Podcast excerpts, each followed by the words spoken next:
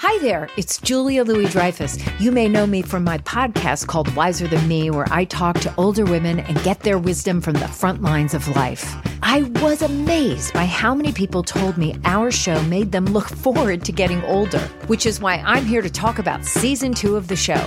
Sally Field, Billie Jean King, Beverly Johnson, Ina Garten, Bonnie Raitt, just to name a few. All hail old women. Wiser Than Me season two is out now from Lemonada Media.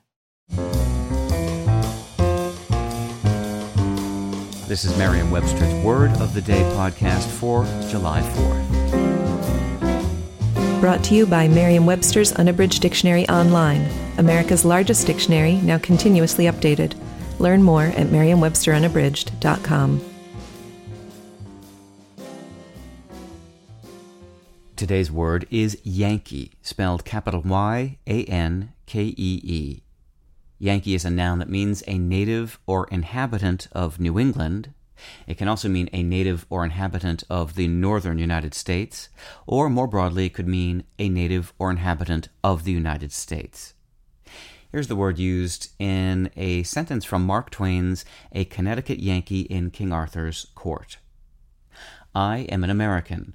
I was born and reared in Hartford in the state of Connecticut, so I am a Yankee of the Yankees. Many etymologies have been proposed for the word Yankee, but its origin is still uncertain.